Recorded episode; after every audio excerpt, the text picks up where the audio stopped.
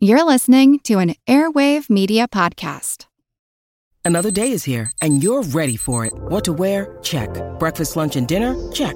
Planning for what's next and how to save for it? That's where Bank of America can help. For your financial to-dos, Bank of America has experts ready to help get you closer to your goals. Get started at one of our local financial centers or 24/7 in our mobile banking app. Find a location near you at bankofamerica.com/talktous. What would you like the power to do? Mobile banking requires downloading the app and is only available for select devices. Message and data rates may apply. Bank of America NA, member FDIC.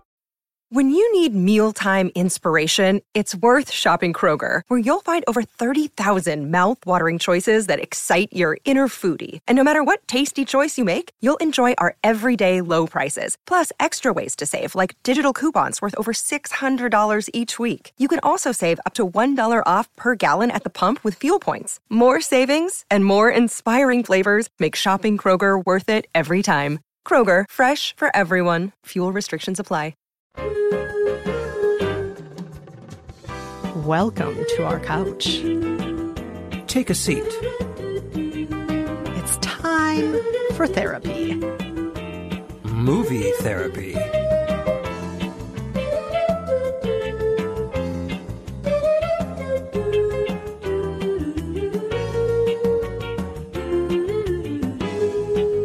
I'm Kristen Meinzer, culture critic and co-author of How to Be Fine. And I'm Rafer Guzman, film critic for Newsday. In each episode of Movie Therapy, we offer up questionable advice and solid movie and TV recommendations for whatever ails you. Now, note, we are not real therapists. We are not real doctors. But Rafer, you and I are very real, living, breathing movie critics. That's right. We definitely are. Should we get to these week's letters? Yes, let's do it. Our first letter this week is from Bill. Do you want to read it, Rafer? Yeah, I'll read what Bill has to say. He says, "Dear Rafer and Kristen, I hate to say it, but recent events have made me realize how poorly educated I am on issues of anti-black violence. Growing up, my mostly white schools only talked about black people during Black History Month, and when they did, they essentially framed racism as a thing of the past, mostly solved by Martin Luther King Jr. and Rosa Parks. And while I knew it wasn't that simple, I also didn't know how complex it was either. I admit, here and now, I'm a middle-class white dude who needs to know better and do better. I'm reading How to Be an Anti-Racist by Ibram X. Kendi, as well as all the books on his anti-racism reading list. I'm donating to causes that work to fight against anti-black violence, and I'm also hoping to watch some movies and TV shows. Are there any that have opened your eyes to the realities of anti-black racism in America? If so, what were they?" Kristen, kind of a heavy letter. What do you say? I am so happy that we received this letter from you, Bill, because I just think we should all just say out loud, we all could stand to learn more, especially those of us who are non-black. I think sometimes even people who are people of color like Rafer and I, Rafer is Mexican-American, I'm Asian-American. I think some people might think, you know, we know a lot of things that we may not know, and we need to learn too, you know? Sure. I think the learning should never stop ideally. So, Bill, thank you for writing in. And yeah, I will just say here and now, I learn all the time.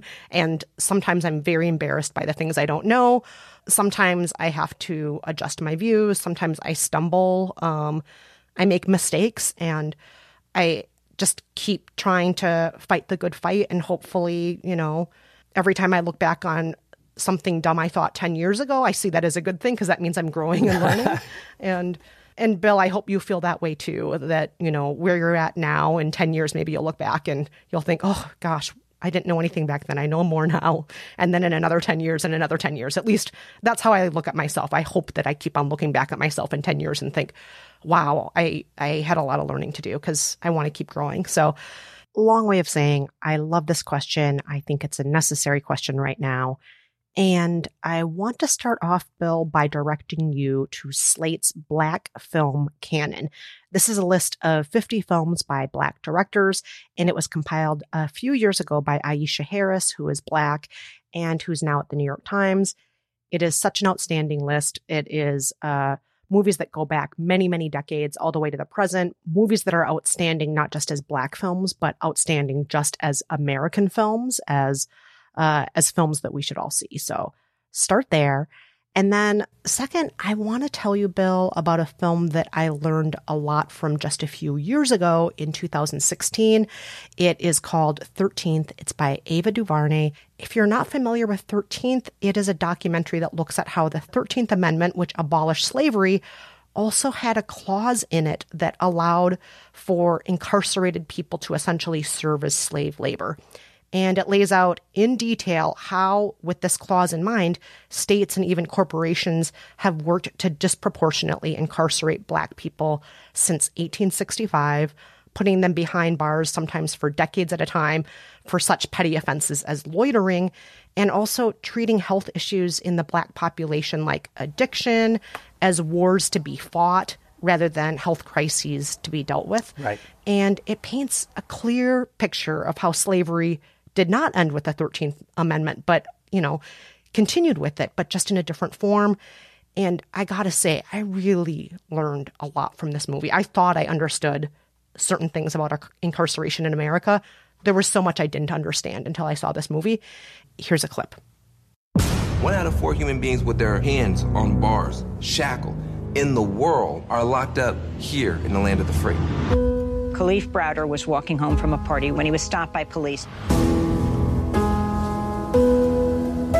Then they said, we're going to take you to the precinct, and most likely we're going to let you go home. And then I never went home. The 13th Amendment to the Constitution makes it unconstitutional for someone to be held as a slave. Exceptions, including criminals. The loophole was immediately exploited. What you got after that was a rapid transition to a mythology of Black criminality. One thing I also want to point out that I learned from 13th, Rafer, you and I have both done a lot of studying of film history and film theory. We know about Birth of a Nation being the first blockbuster in America and how it valorized KKK members. But what I didn't realize until I saw 13th was that Birth of the Nation actually was the first place crosses were lit on fire because they looked cinematic to D.W. Griffith, who made the movie. I did not know that. Those lit crosses never even existed before this movie. So it shows you the power of what cinema can do. And hopefully watching this movie will help you to learn a little bit more. It helped me to learn a little bit more. It was really helpful for me. I've not seen 13th, but I think it's cool what Ava DuVernay is doing with Netflix and her Array production company and making all these Black-led movies. I think that's really cool. That movie has been on my list of ones to watch. As I always say, I'm pretty sure I have a copy of it in my top drawer, which is full of all my screeners, so I really should get to it. But I'm glad you recommended that one. Yeah, definitely check it out. Everybody check it out. Even those of you who are not named Bill, please watch this movie. It's a really important movie, I think. What about you, Rafer? What are you going to recommend to Bill? Bill, I'm going to recommend a movie from just a couple of years ago called Strong Island, a documentary from 2017 that was nominated for an Oscar. It's a first-person documentary by a filmmaker named Yancey Ford, who is African-American and grew up on Long Island in the 1990s. In 1992, his brother William was shot to death, not armed, by a white car mechanic over an argument about a bill. The shooter, teenager named Mark Riley, claimed self-defense. Again, William, not armed, no gun. And the case went to an all-white jury in Suffolk County, and he was not indicted. He went free. Here's a clip from that documentary.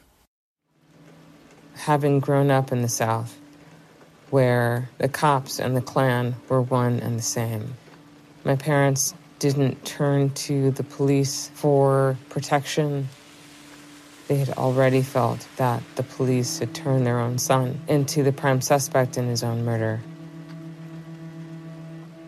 So not only is the phone ringing, not only is there a car across the street, but there is the growing sense that the DA is going to actually let this kid get away with murder.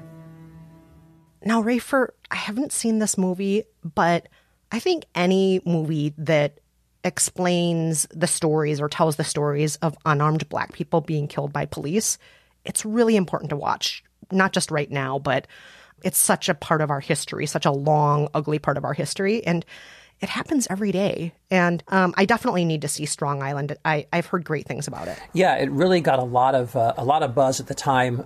I think what intrigued me about this movie was, I guess I would call this kind of like an emotional documentary, because the filmmaker doesn't really have a lot to go on in terms of like traditional, the idea that we're going to find some kind of new piece of evidence, or a juror is going to come forward, or a cop is going to come forward, or, that we'll land the big interview with the shooter who will tell all. None of these people are going to talk. And so Yancey Ford is basically left to kind of interview himself, his mother, who's a heartbreaking character in the film, some of his brother's friends. And I think what you come away with from this movie is a feeling, this feeling in your gut, and nothing more, really. This feeling in your gut that says, wait a minute, even though there's nobody on record saying, yep, I'm going to come forward and say I'm a racist and this whole thing was corrupt. There's nobody like that. There's no big file. There's no document. But you look at this thing and the case feels so clearly racist. You got to ask yourself why it turned out this way. All you have to go on is a hunch, but you know it deep down. And it's really compelling. When this film was coming out, played at the New Directors New Film Festival, I got to interview Yancey Ford, and I just found him to be a really compelling figure. And so it's not your traditional documentary. It's very personal. But to you, Bill, our listener, I would strongly recommend it. Strong Island. It's on Netflix. It's a fantastic film. All right. So once again, Bill, those recommendations are from Rafer, Strong Island, and from me, 13th. All right. We're going to take a quick break. But before we do, are you in a predicament where you could use some questionable advice and a good movie recommendation? Write to us at raferandkristen@gmail.com. You can also visit our website, which is raferandkristen.com, and use the contact form there. That's the way most people reach us, actually, is through our website. It's a cute website. You can see what Rafer and I look like. And you can send us those questions, and you do not have to use your real name. All right, stay with us. When we're back, we have someone who has a question that's unlike any we've ever heard.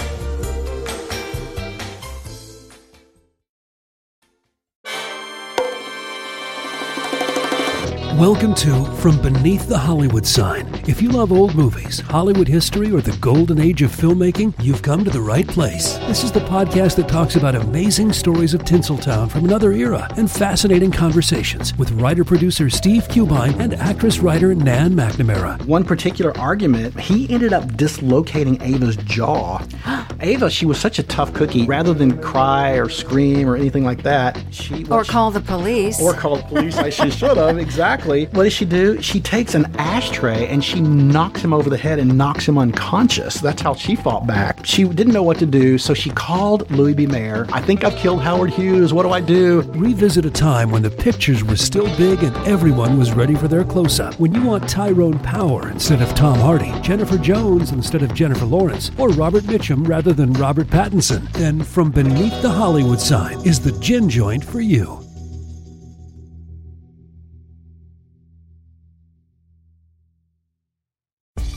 You can spend less time staying in the know about all things gaming and get more time to actually play the games you love with the IGN Daily Update podcast.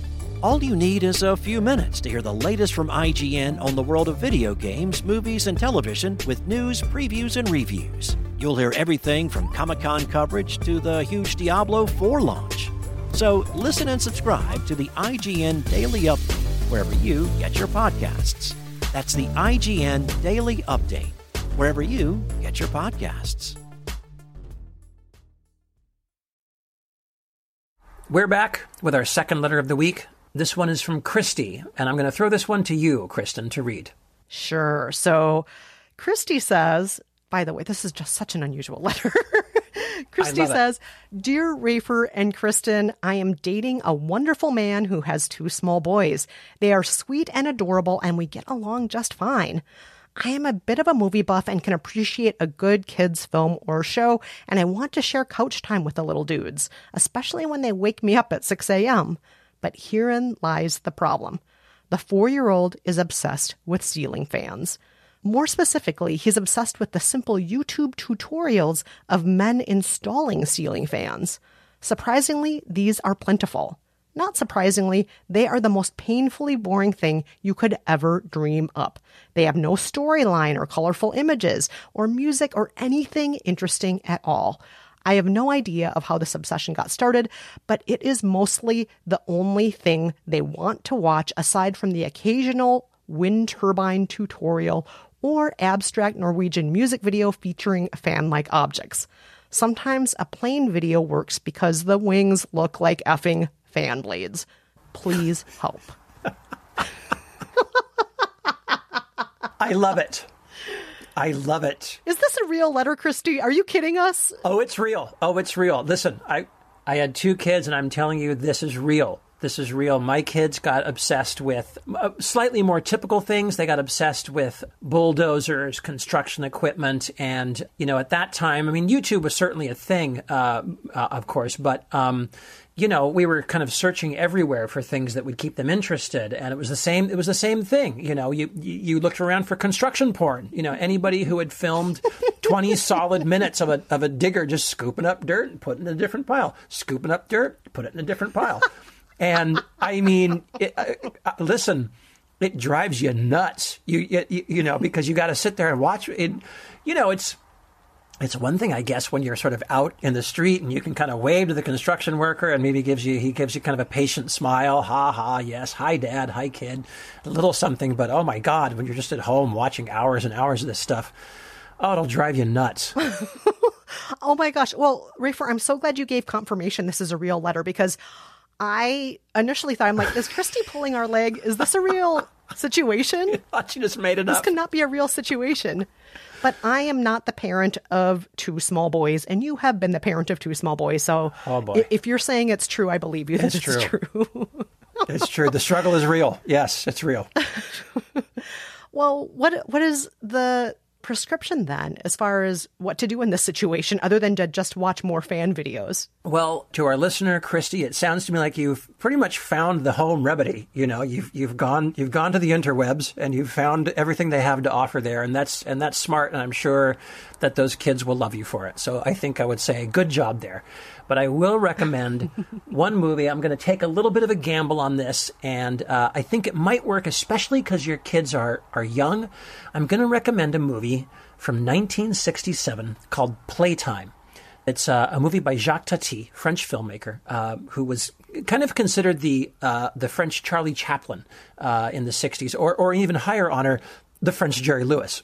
And in the mid-1960s, I just said that to get your goat, Kristen. You know I'm not a fan of his.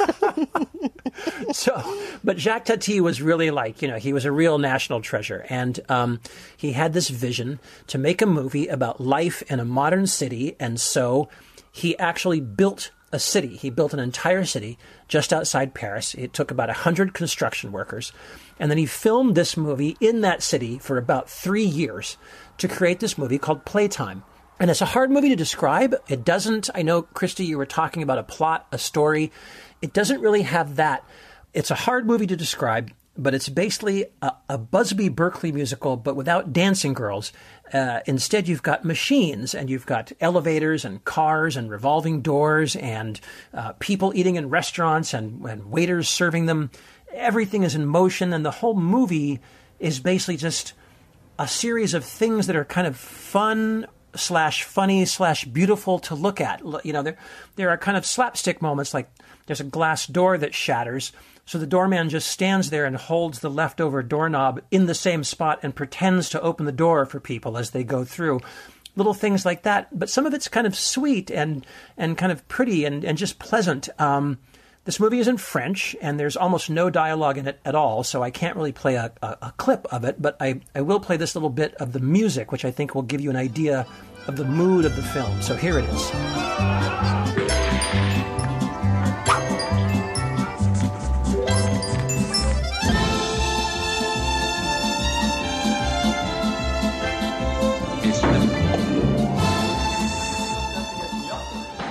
I've heard of this movie. I've seen little bits and pieces of it. It actually is quite famous. Yeah. but I've never watched it all. I've never seen it beyond a few 30-second clips here or there. Right. It is a different era of movie. It's very magical. And, you know, the only thing I wonder, Rafer, is with attention spans of children today, do you think they can handle it? You know, my idea, and again, let me just say this is best case scenario. My idea would be that it's something like a Teletubbies effect. You know, you're just kind of watching this stuff. You know, there's something a little bit zen about it. And I didn't discover this film until, I'd known about this film for many years, but again, I'd never seen it until not that long ago and was just totally smitten with it. Otherwise I would have shown it to my kids when they were, you know, 4 or 5 or so. Anyway, so that's my bit of a gamble of a prescription there. Playtime. Love it, Rafer. I love it. You always come out with the hits that most people haven't seen. You bring out things from the vaults that are like very surprising. Right. And Kristen, how about you? What do you suggest for these ceiling fan kids? All right. I am going to suggest something that is pretty mainstream for our generation because it was in syndication through all of our childhoods. It focused on a family named George and his wife Jane and their 2 kids. It is a little show from Hanna-Barbera that was first produced and released in the 1960s, and it imagined a future in 2062, and the name of the show is The Jetsons. Hey, Rosie, is this how to sink a basket? Very good, Roy boy, except you'll have to learn to let go of it. Not tonight, Elroy. It's time to blast off for dreamland. Well, okay. If Rosie tucks me in and tells me about the cow that gravitated over the moon. This I gotta hear, too. Will you, Rosie? Yes, ma'am. Thank you, ma'am. Good night, ma'am. Now, there are a lot of things here that I think are great about The Jetsons. Each episode's only about 20 minutes. It's colorful. It's fun. It actually has a storyline for you, Christy. And for the kids, it has all sorts of fun, mechanical and robotic things that they might enjoy. For example, the Jetsons have a housekeeper named Rosie the Robot. And, you know, every part of Rosie opens up and other machines come out of her. So right. If they like that kind of thing, if they like mechanics and so on, they can see that in Rosie. If they want to see 3D printed food, that's actually a part of this universe, too. They have things that, you know, actually exist nowadays, like smartwatches, but they also have things like kids taking jetpacks to school and planes that people drive around that fold up into briefcases. So visually, it's a lot of fun to watch. And it also has a lot of those mechanical things that I think the kids in your life might find really delightful and appealing, or I hope they will. And when I think of the Jetsons, I think, oh, what a fabulous universe that was. As a kid, I just devoured it. What I didn't realize is it only ran for 1 season. And my poor parents probably had to sit there while I watched the same 22 episodes over and over and over again for 5 years straight. Yeah. No, the Jetsons were great. They were the flip side of the Flintstones, basically. The Flintstones were in the past. The Jetsons were in the future. I don't know why the Jetsons didn't take off, especially since it was sort of at the very, maybe not quite the peak, but sort of the peak of all that great kind of space age architecture, all that Googie architecture and stuff. I also love, again, just like the Flintstones, I love the way the Jetsons always dealt with teenage pop culture and sort of the rise of the teenager at the time. I always remember Judy Jetson falling for different, like, sort of space-age teen idols. Do you remember that one great pop song, Eep, Op, Ork, Ah-Ah? That means I love you. Eep, I always loved that song. Ah-ah, eep, ah, ork. I'm not going to sing anymore. People will turn this off if they hear me sing anymore. But not bad. Oh, yeah. It was great. It's such a delightful show. It's so fun. Totally. All right. So once again, for Christy, our recommendations are, from me, Playtime from 1967. Interestingly, from kind of the same decade. From Kristen, the animated series The Jetsons from Hanna-Barbera, 1962 to 1963.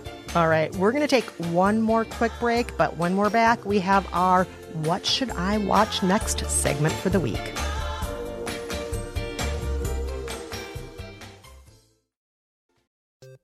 Hey, Matt. Did you know that wombats poop cubes? Nope, never heard that before. Did you know the unicorn is the national animal of Scotland, Ken? I didn't know, nor do I care. Neil, did you know that Liechtenstein is the only doubly landlocked country in Europe? Jeff, isn't that an American pop artist? Well, actually, it's both. If you want to learn things like that and more, join us each week on Triviality, a pub trivia-style game show podcast where a lack of seriousness meets a little bit of knowledge. Listen in each week to answer general knowledge trivia alongside exciting guests from around the world. And we're here too. Join us every Tuesday for new hour-long episodes of Triviality, plus tons of extra theme content on everything from The Office and Lord of the Rings to science and geography. And sometimes we even do sports. Find us on all your preferred podcast apps and take part in the fun of playing bar trivia without the need to wear pants. Real mature, Jeff. Forget it, Neil. It's Triviality. We are back, and for this week's What Should I Watch Next segment, we have a very special guest today, Karina Longworth. Karina hosts the podcast You Must Remember This, which, Rafer, you and I are huge fans of. And for anyone who loves Hollywood history, it is a must listen. Karina also co-hosts a new show called It's the Pictures That Got Small. And in each episode of that show, she and her co-host Nate pick a movie that they've heard is great, but never found the time to watch. And then they watch it and break it down. It is also a ton of fun. Karina, welcome to the show. Thanks so much for having me. Okay, Karina, we're very honored that a bona fide film person like yourself is asking for advice from us.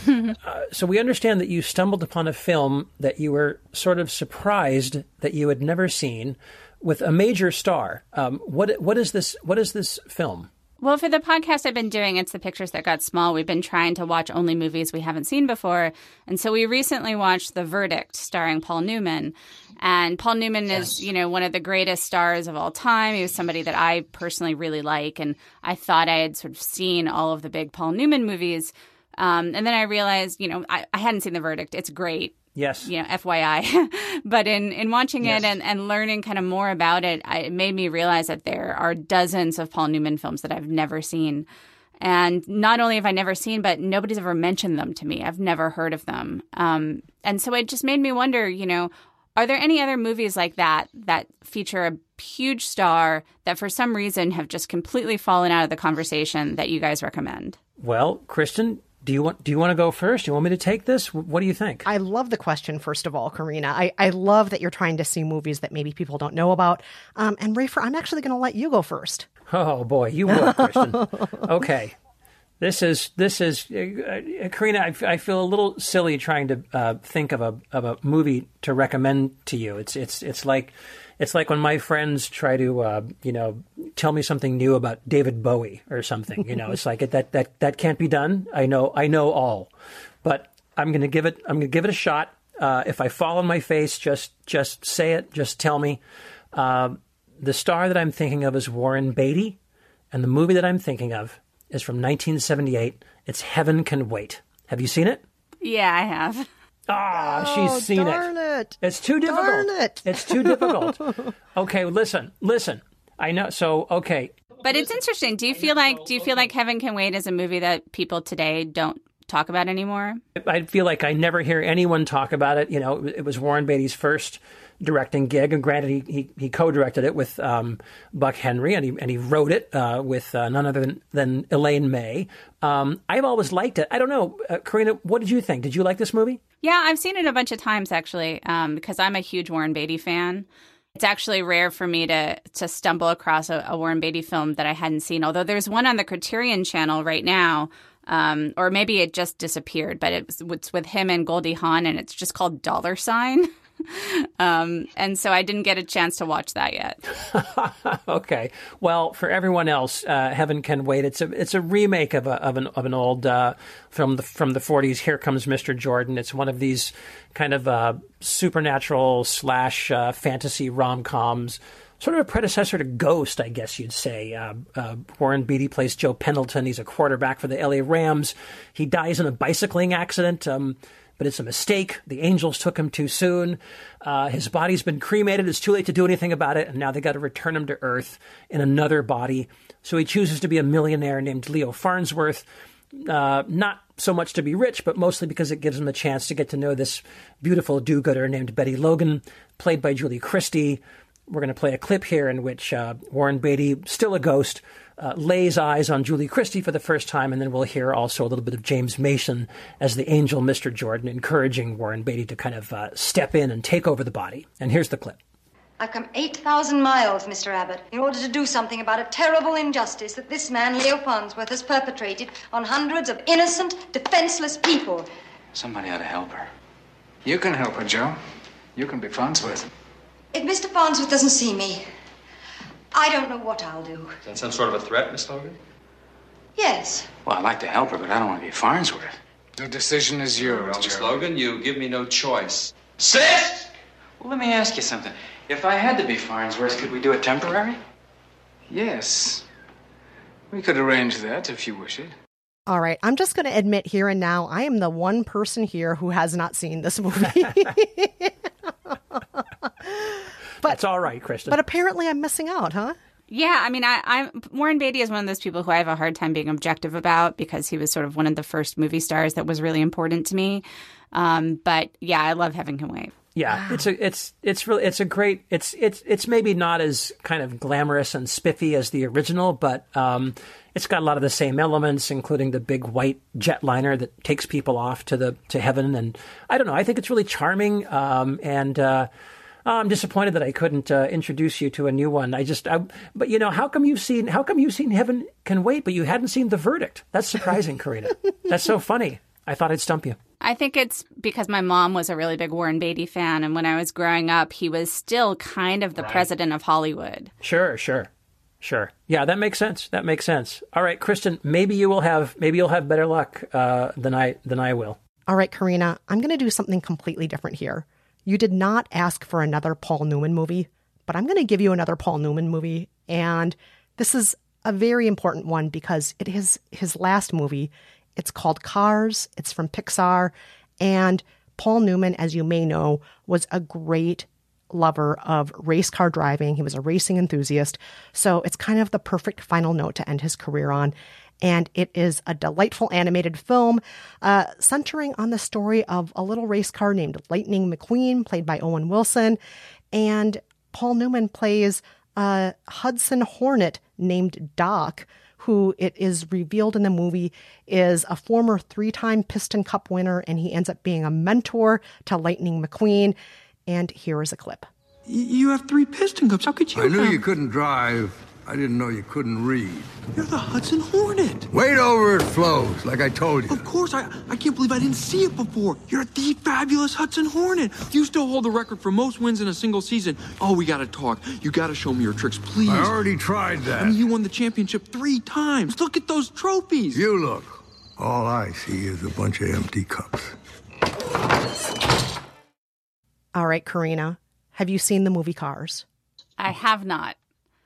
Whoa! Yeah. I don't have any kids in my life, so I don't see a lot of animated films. But I'm happy to see another Paul Newman film I hadn't seen. Oh, my gosh. Okay. He is pretty good at it. He's a delight in it. And you can tell his love of cars, his love of telling just like a simple story of the little guy coming back from behind, all of those things. He's just a delight in it. He really is. You can feel the Paul Newman magic, even though you never see him in the movie.